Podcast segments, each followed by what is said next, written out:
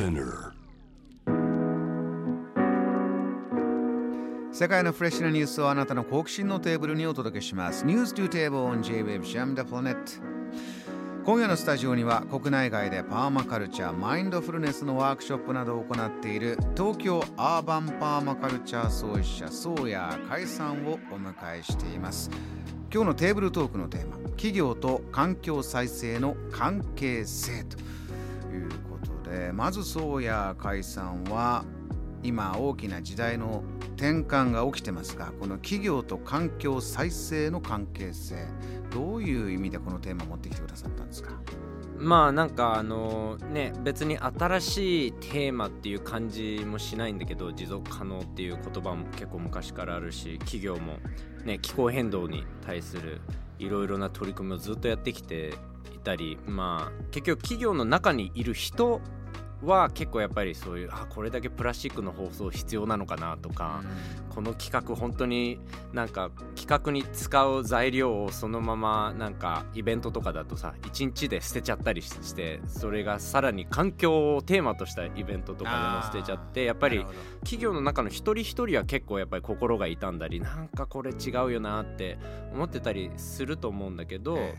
やっぱりどうしても利益とかその今ある仕組みの中でやらないといけないっていうだから効率よく早く何かを作って早く捨てて次の企画っていう。曽谷さんおっしゃるようにその早くっていうこの納期の問題というのがこのコロナ以前というのは特に日本でも言われましたよね、うん。もう納期に間に合わせるために。うん。とにかく早くやらなきゃいけない。そこで犠牲になってきたものがたくさんあった。そうだね、うん。なんかあのジャーナリストの堤美香さんがから聞いた言葉で今だけ金だけ自分だけっていう表現がえあって今だけ。金だけ金だけ。自分だけ。自分だけ。なるほど。どういうことです？まあなんか本当にもう短時間でどれだけ個人の利益を増やすかっていうのがその今の経済の結構なんか魂になってしまった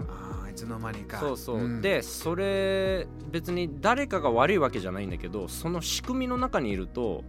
それをやることが当たり前になっちゃうんだよね。それが例えばこのチームのためになるとか会社のためになる、えーしっかりお給料がもらえてじゃあ家族のためになると。そういう歯車の中にはまってしまった。そうそう。でやっぱり企業もすごい難しい立場で結局その利益を上げないと存在意義が危うくなるからその利益をどれだけ上げられるかアピールをしないといけないわけじゃん投資家に。企業はあの雇用をしていてその社員が、まあ、家族としてね、うん。養ってるというのが一つ大きな意味ではありますよね。そうそう、うん。で一方では消費者になるべく安く上げないと消費者も買ってくれないっていう。で消費者教育も安いものがいいっていう教育をしてるからものすごい難しいゲームをみんなやってるわけなんだよね。安く買うっていうゲームと高く利益をなるべく多く集めるっていうのでそうするとどうしてもでそれが一定の基準で保てればいいんだけど常に成長しないと負けて消えてしまうっていう企業のものすごい競争の中でやってるから。曽谷さんそういうジレンマでいけば日本はそれこそじゃあリサイクルとか環境エネルギー問題も結構考えてバランスバランスをとってうん。きた、えー都市国の一つだと思うんですけど、うんうん。それでやはりいつからか賃金が全然上がらなくなって、うん。えー物のいやまあ安いままずっと来ていてどこかしらか格差も広がってきて、これをどう抜け出そうか失われた何十年なんて言われるようになりましたうんね。うん。まあ本当にそれがやっぱりあの大事なポイントでで僕はあまり応急処置に興味がないんだよね。だから変えるんだってもう根本的に変えようっていうのでその利益を中心に置くんじゃなくてやっぱり命を中心に置こうよみたいな。やっぱり企業で働いてるのは人間だしその環境が破壊されると影響するのは、まあ、人間と他の生命だしだから結局うちらに都合が悪いんだよね。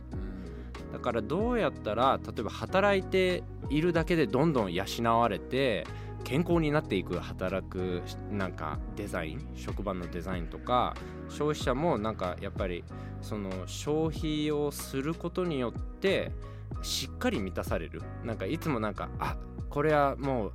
時代遅れだから次の、うん。あこれはもうダサいから次のじゃなくてなんか一つ買ったらそれを大事にして自分で直せるようになったりあ意外と直せるみたいなそういう感じのでそれは昔はあったんだよね。やっぱりうん。物ってもっとなんか貴重な、ね、プラスチックでさえすごい高いものだったんだよね昔は。あのーそれこそ一つ一つの資源が貴重で高価で、うん。えー出来上がったものが大切っていうのは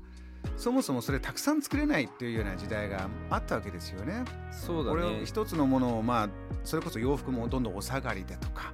うん。いうのが僕の子供の頃もまだありましたうんけれど、いつからか原料が安くなってきて数が作れるようになっ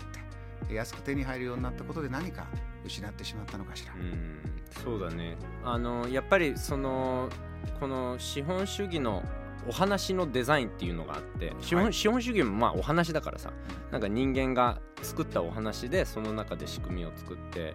でやっぱりこのすごい危ないポイントはあの、コストを外部化することがすごいこのゲームの勝つためのポイントになってて。教えてください。そのコストを外部化するっていうのはどういう意味ですか？例えば自分が責任取らなくていいところにゴミを捨てるとかあの廃棄物って出る産業って結構多いんだけど、はい。やっぱりうまく法律ををくぐってうん。捨てればそのコストは自分は抱えなくていいからその利益は増えるわまあコストが減るから利益が増えるとか働いてる人たちの賃金をなるべく抑えた方が利益につながるとかだから結局でも働いてる人は必死に働くからうん。健康がコストになるんだよね。外部化されたあの今の廃棄で問題で言えばこの地球環境のこととこうエネルギーをねどうしていこうってなりますけど、それこそその原子力発電とかもう廃棄するものをどこでどうしたらいいのかわからないまま、うん。まあ、ずっと来てて。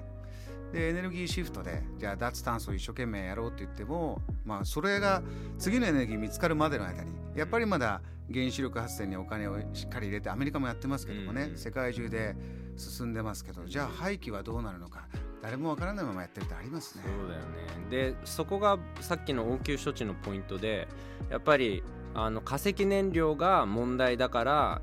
原子力になろうとか今度ねあの原発事故があったから原子力が問題だから天然ガスに変わろうとかっていう。でも結局このパラダイム考え方としては常にやっぱり外部化されてるコスト環境汚染は両方とも起こしているからつける場所を付け替えてるだそうそうけじゃないかそう。で、うん。一番残念なのがそれが子供たちのコストになってる